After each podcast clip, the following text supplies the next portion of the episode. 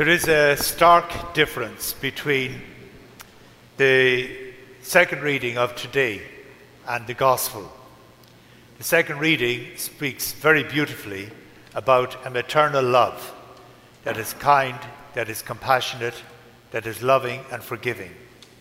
And then we have the, some of the scribes and Pharisees who are dealing with the people in a very, very difficult way, being very stern, being very judgmental, and being very hard on them.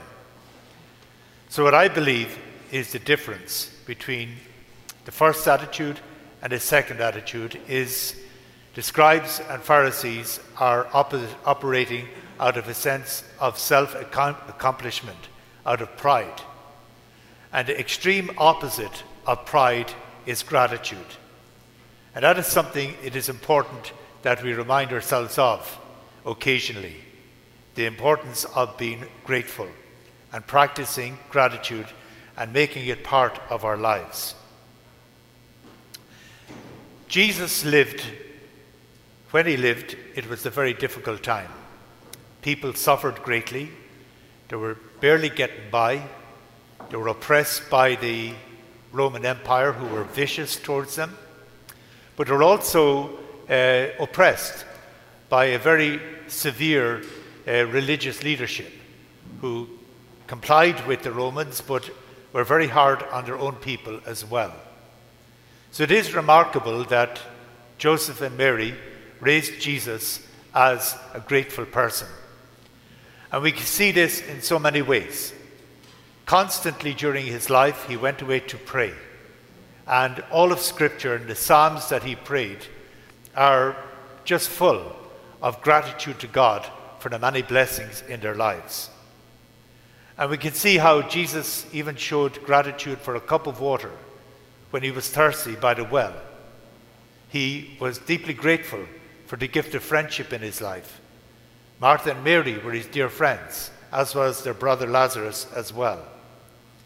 Jesus knew that God delighted in him. God said to him, You are my beloved child, in whom I am well pleased. Jesus knew this, and he was deeply grateful for it as well. And this deep sense of gratitude spilled over into his public life. That is why, when he lived among us, that he spent all of his time going out to the last, the least, and the lowly, to the people who were living in darkness, the people who were enslaved in fear and worry and anxiety. He spent so many of years, his three years of active life, out with those who needed him most. It is not the, the you know, I came that they may have life and have it in its fullness.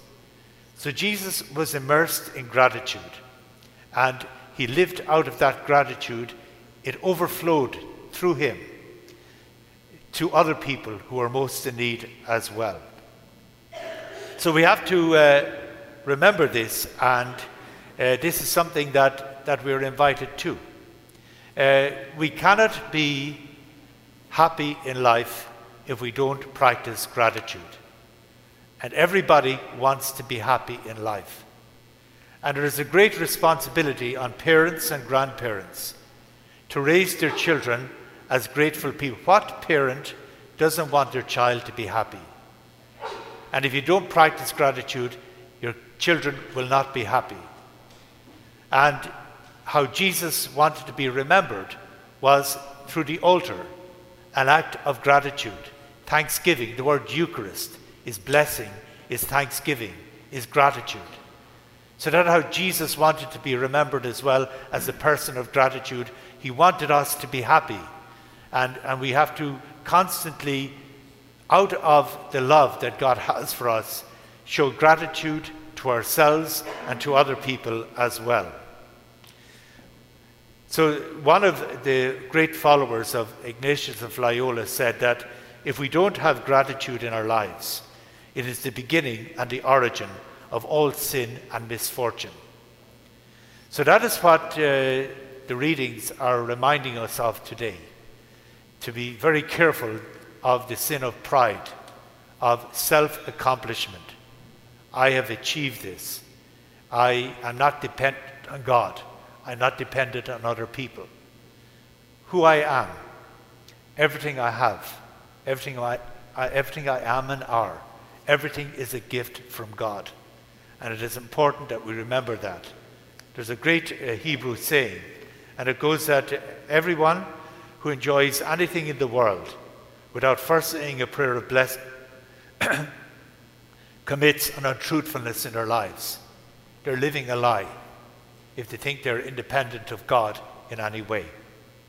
So, uh, we are beginning uh, our homily series, uh, Serving Like Jesus, and it's not just an act of volunteering, it is coming deeply out of us in gratitude to God to, to do good for other people.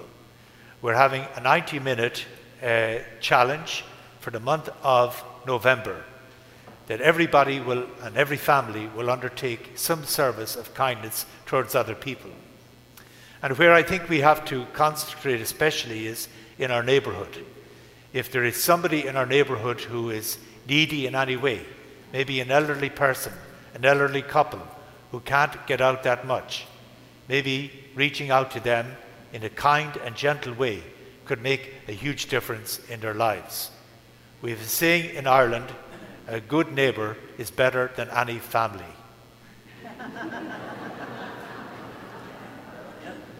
you know what I'm talking about?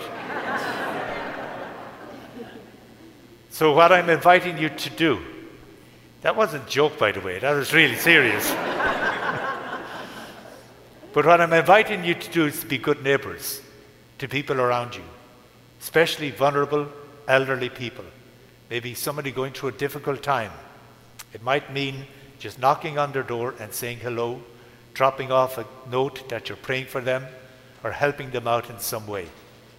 So uh, today, let us remember that we're invited to be like Paul and his companions in that second reading, full of maternal, compassionate, and kind love, and to steer away from the Pharisees who are filled with their self righteousness and their pride. God is trying to communicate to everybody that not only did he delight, as the prophet Isaiah says, not only did he delight in Jesus, but he delights in each and every person.